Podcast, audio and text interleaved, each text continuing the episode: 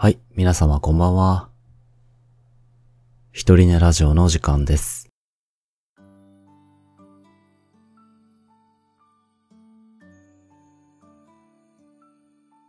このラジオは、私ゆっきんがひとりねの寂しさを紛らわすために、ひとりねの皆様へ向けてひとり語りを行う、ひとりぼっちの寂しいラジオです。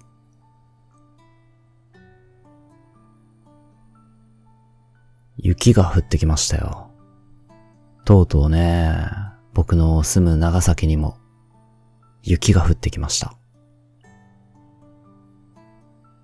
割とね、大粒の雪が勢いよく降っていて、非常に寒いですね。学童の小学生の子供たちは非常にテンションが上がってましたね。大人はね、なるべく、ちょっと今日も外遊びやめとこうよ、みたいな。あんまりやっぱり、大人は外には出たがらないと。そういうもんですね。子供の頃は、それが不思議でしょうがなかったですけどね。だって雪降ってるのに、なんで遊ばないの？大人って寒がりやなって思ってましたが、まあ今は僕もめでたく大人側と。でもちょっとやっぱり雪が降ることの非日常感というかね、雪降ってるのを見たときに、お、雪じゃんってちょっぴりテンション上がりますからね。このまま積もってくれたりしたら、いやまあ、通勤退勤は大変になるんですけど、まあ、子供たちと雪で遊ぶのもいいなぁと。そういう気持ちはまだ少しは残っています。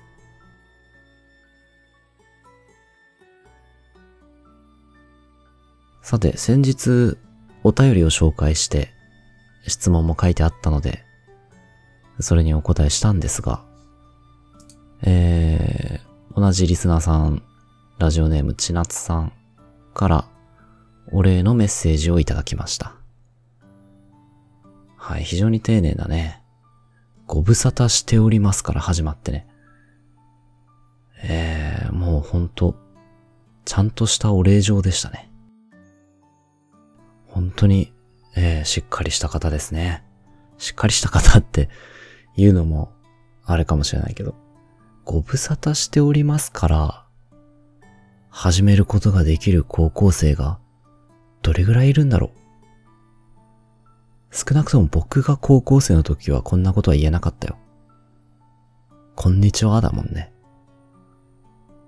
メッセージの最初は。じゃあ、非常に丁寧なメッセージを、ちなつさんありがとうございました。どうぞ引き続き聞いていってください。本日もランダム単語に従って、私の毒にも薬にもならない、他愛のないおしゃべりをつらつら述べていこうと思いますが、さあ本日のランダム単語は、じゃじゃん。滑舌、日本酒、上司。滑舌、日本酒、上司。いいですね。全部漢字で、なんとなく、いい感じ、好きな感じの言葉。ですね。何から行こっか。日本酒から行くか。寒いしな。日本酒のね、熱燗の季節ですかね。まあ僕はあまり熱燗というか、ぬる燗にして、こたつで飲むことが、多いですが。熱燗もいいですね。大人になって知ったのは、まあもちろん日本酒の話なんで大人になってからしか知れないんですけど、知ったのは、何でもかんでも日本酒は熱燗にしていいわけではないということですね。吟醸酒とか大吟醸とかね、非常にまあたくさんお米を削ってすっきりとした旨味を出してあるね、お酒っていうのがあるんですけど、それは熱燗にしてしまうともったいないという考え方らしいんですよ。冷やでそのまま、冷たいまま、そのままの味をちゃんと味わうべき日本酒ですよって。熱燗に向いてるのは、もっと荒々しいね、武骨な、通常の純米酒を熱燗にしていただくのがいいんですよと。ね。日本酒本来のゴツゴツとしたパンチのある味わいが、温度によってまた引き立って、あ、うめえっていう、ガツッと脳に染み渡る、そういう味わいになるらしいですね。まあ、いろいろ飲み比べたことがあるわけじゃないから、僕もね、全然素人考えなんですけど。でも確かにね、吟醸酒とかなったら、常温か冷やかでいただきたいですかね。大学生の時は山口県にいたので、山口県のお酒の獺祭というのが全国的に有名になったんですよ。時期的にね。ちょうど獺祭がもてはやされていた時期ぐらいで、僕が学生の時が。獺祭っていうのは漢字すごいですよ。カワウソのお祭りと書いて獺祭。なんじゃそりゃっていう、まあ名前のインパクトもありながら、味としては非常にすっきりとした飲みやすい日本酒です。だからお酒を普段あまり飲まない人にも楽しむことができる日本酒ということで、広く人気になりましたね。この獺祭カワウソのお祭りっていう名前の由来なんですが、なんでもカワウソは魚を取って食べるんですけど、食べる前に取った魚をずらっと並べるんですって。なんか可愛いよね。それがカワウソのお祭りだってことで、まあ酒の魚を並べて楽しむ酒飲みのような、そういう姿を名前に使ったということらしいんですが、可愛くない？取った魚をウキウキで並べてるカワウソ、可愛いよね。でも多分まあ、ウキウキで並べてるわけではないんでしょうね。おそらく。なんで並べるのか。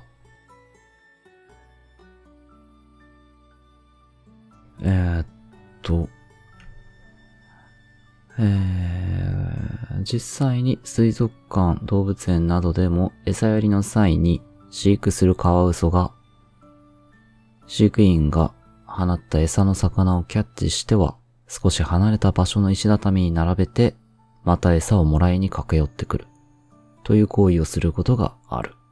かわいい。周囲に他の捕食者などがおらず、餌を横取りされる心配がなく、魚がたくさん近くにいるときに、この獺祭業獺祭を行うと。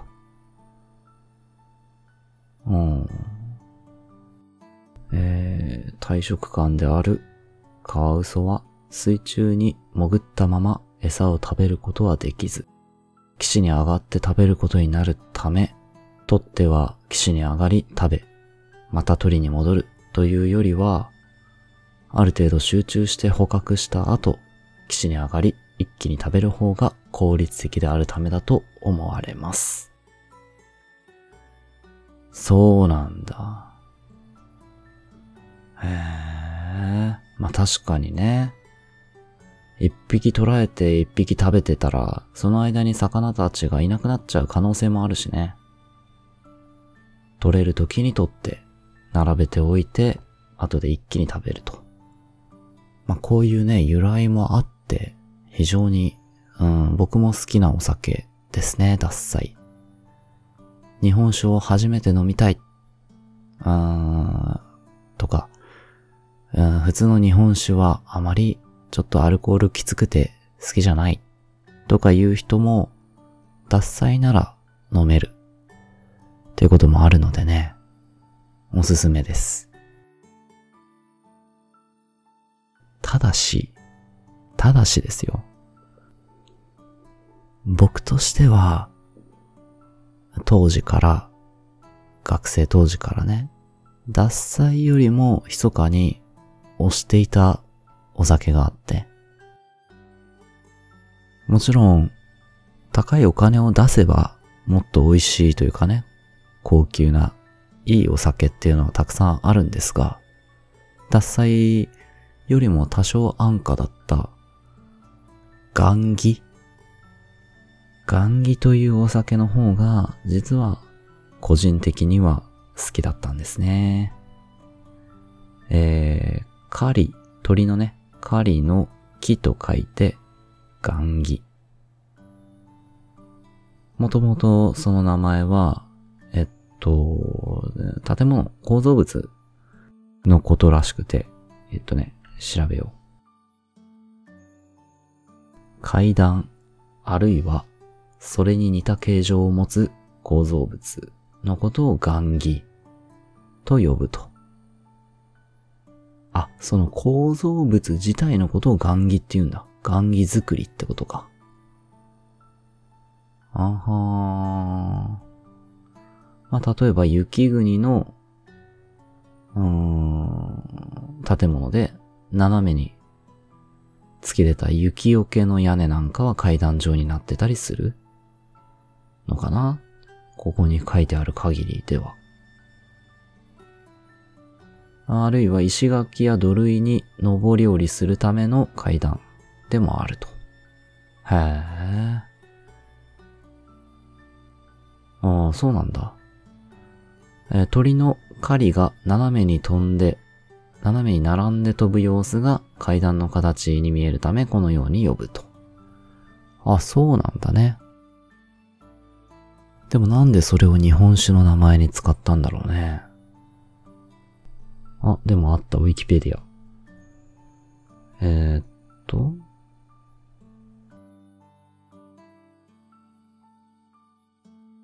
港湾の港湾と書いて港湾の雁木に由来する日本酒の銘柄。どういうことだろう。港に雁木があったってことか。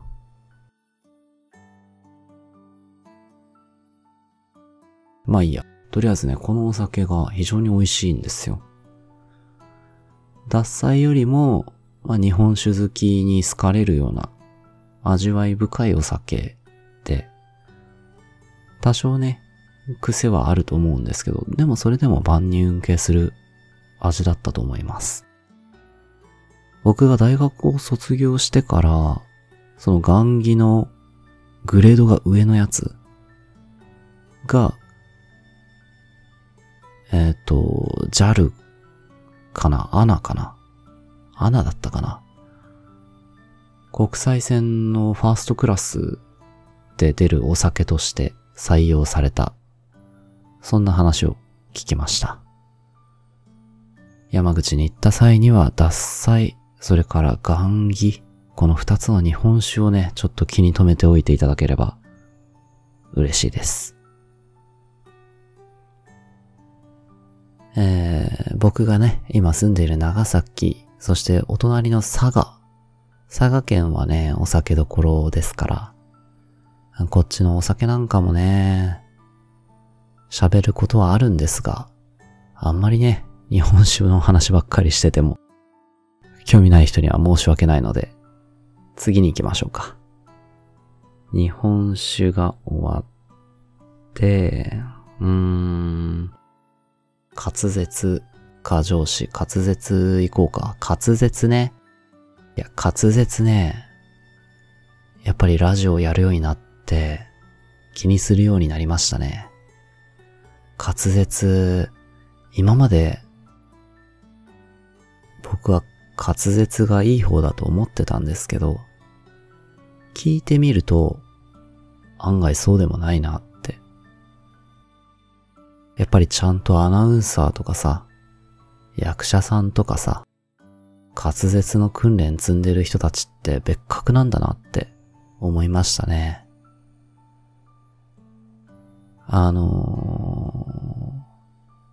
だらっていうのが苦手。思い込んだら、とかね、駆け込んだらさ、とか。それだったら、ね、たらとかだらとか、苦手なんですよね。だ行、ら行。ら行が特に苦手だね。あんまりうまく発音できてない時がある。ラリルレロ。昔、期間限定で、芝居の練習に入らせてもらったことがあって、まあ、学生の時ですよ。ちっちゃいね、舞台に出演する機会があって、演劇ね。その時に滑舌練習っていうのもあったんですよね。ラ、レ、リ、ル、レ、ロ、ラ、ロ、みたいな。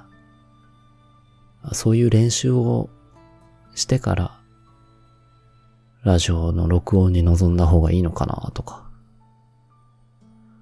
ね、滑舌気になりますね。そもそも滑舌が言いにくいよね。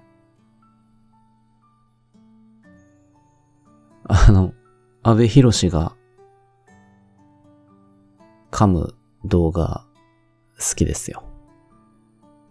モノマネする人がいて、安部寛本人もいて、で、モノマネする人は、安部寛のその滑舌の悪さをちょっとネタに入れ込んで喋るんですよ。モノマネをするんですよね。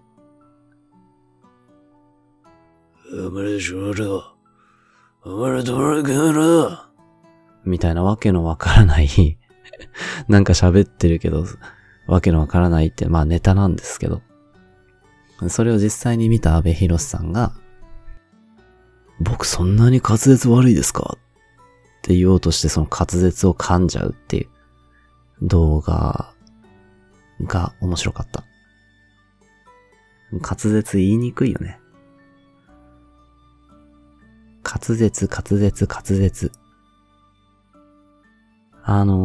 舌の練習をする、まあ演劇役者さんの昔からの定番セリフ、練習用のセリフとして、ういろうりという文章がありますね。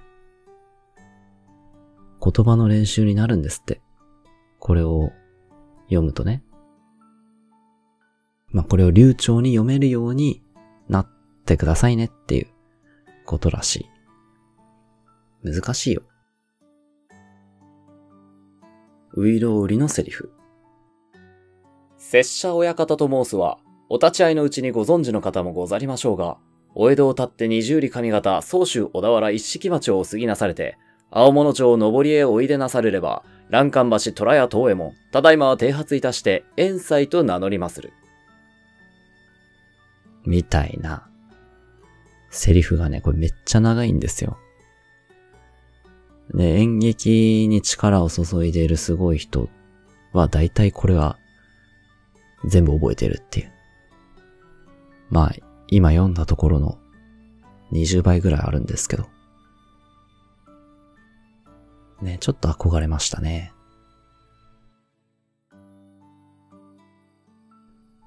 あと、まあ、これは滑舌関係ないけど、ビール売りのセリフもね、覚えたいね。いつか言ったけどね。一度継ぎ、二度継ぎ、三度継ぎ、みたいなね。ビールのやつ。あれ、どこかに載ってないかな？セリフ。動画ならね、あるんだけどね。あれも滑舌いいよね、あの人たち。いやー、どっかにこう書き上げてる人はいないか。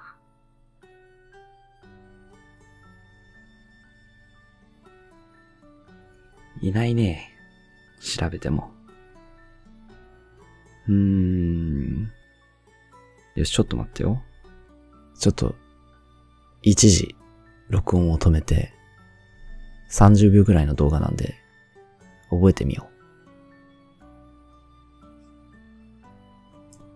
う。OK、行ってみましょう。一度継ぎを継いでいきます。一度継ぎ真ん中昭和のサーバーで、一気に、ちょっと待てよ。一度継ぎを継いでいきます。一度継ぎ真ん中昭和のサーバーで、勢いよく出てくるビールを一気に一度で継ぎ切るので、一度継ぎ。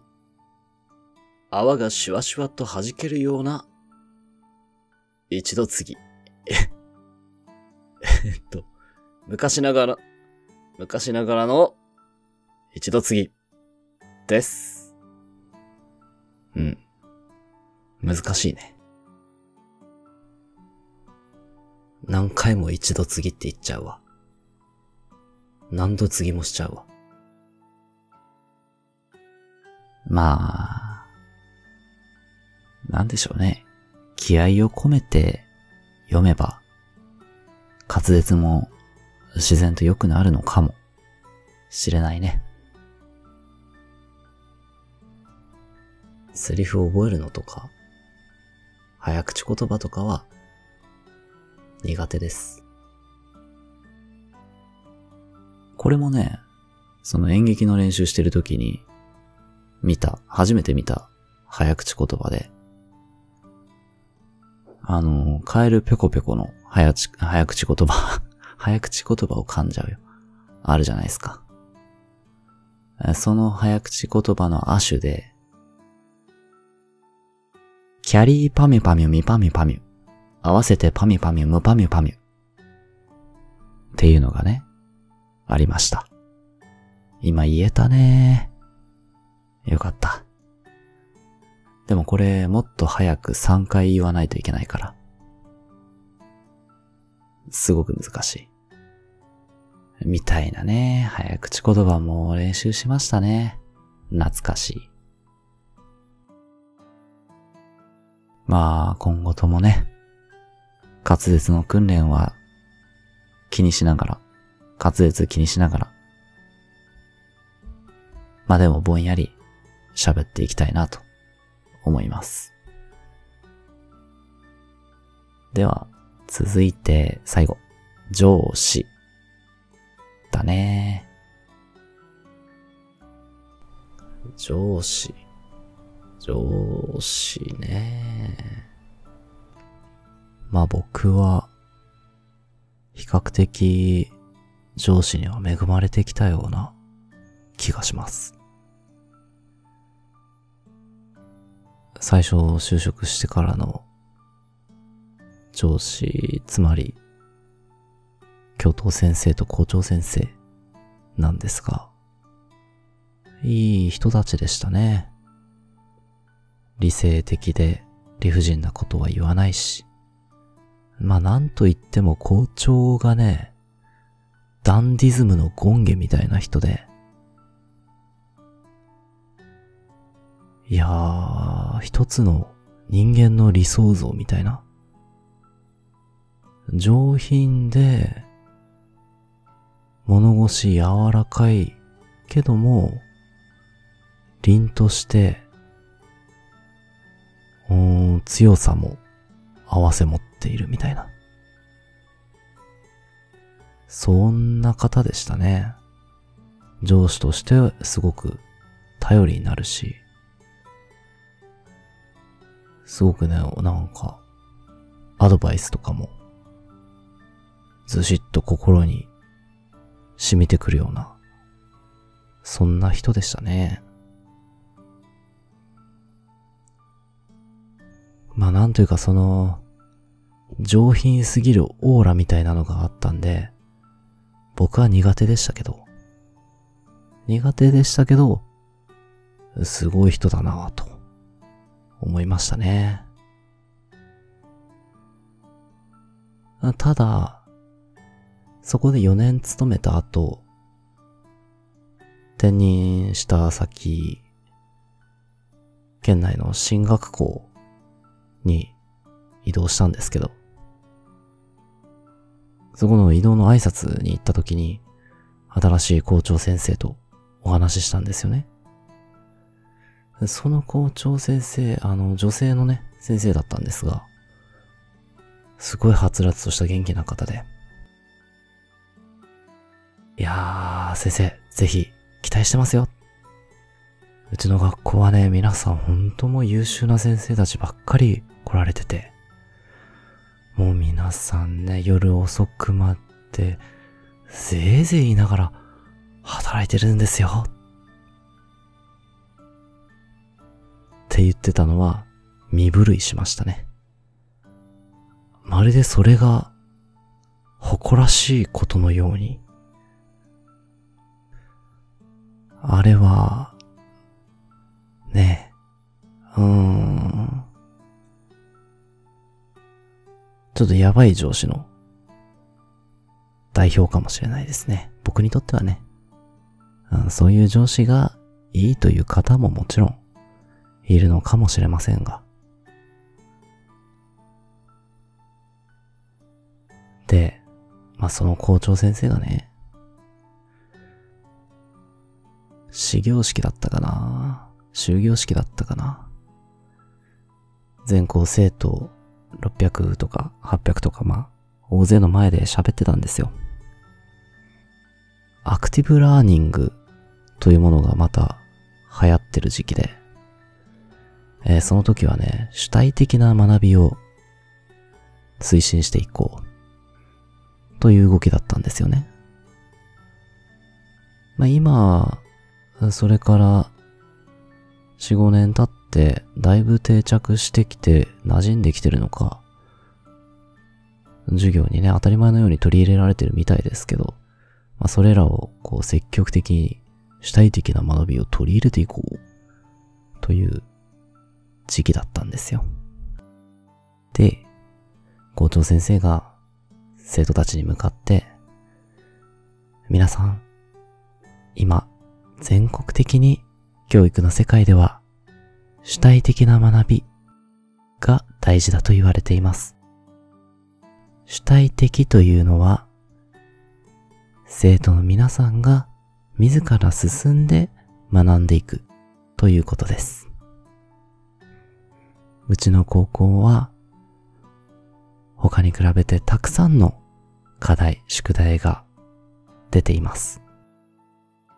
それらの宿題をただこなすのではなく、先生方がどんな意図を持って皆さんに出しているのか、どういう力がつくのか、そういうところをぜひ主体的に考えて取り組んでみてください。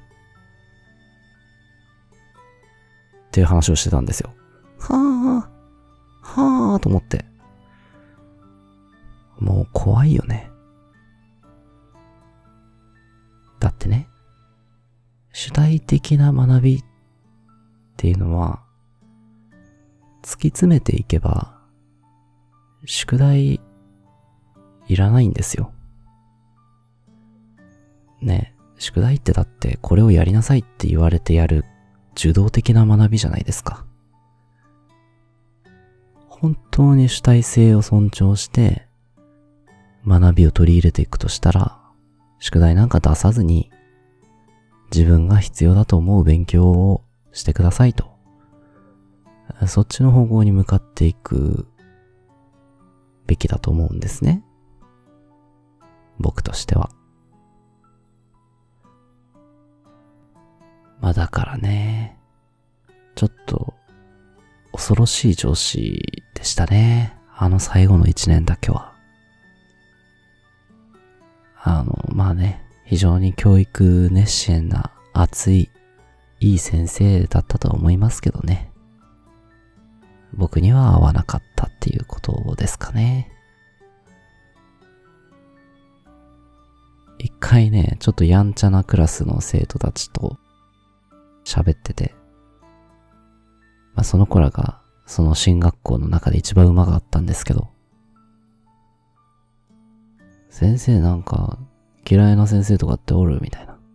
まあそういう質問してきますよね。いやまあ嫌いな先生はいないけど、苦手な先生だったらおるかなって答えて、誰校長って答えたのは受けましたね。本心だったしね。で、うっすら多分生徒たちも、あの校長のうさんくささには気づいていた。と信じたい。まあそんなこんなでね、一年でそこを退職して、教員辞めて、現在に至りますが、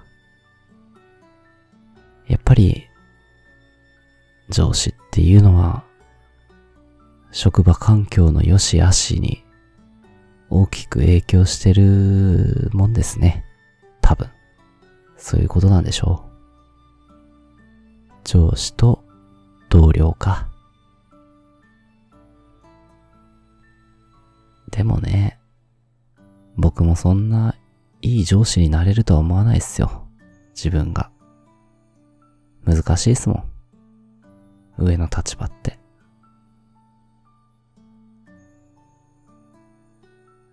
でも、年取って長く勤めていくと、おのずから上司になって、先輩になって、上司になって、後輩とか部下とかを持たなきゃいけないでしょう？会社勤めの宿命なんでしょうけどね。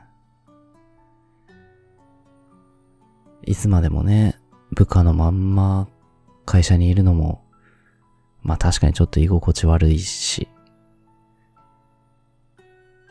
ちょっとね、だから会社勤め自体を早いところリタイアしないといけませんね。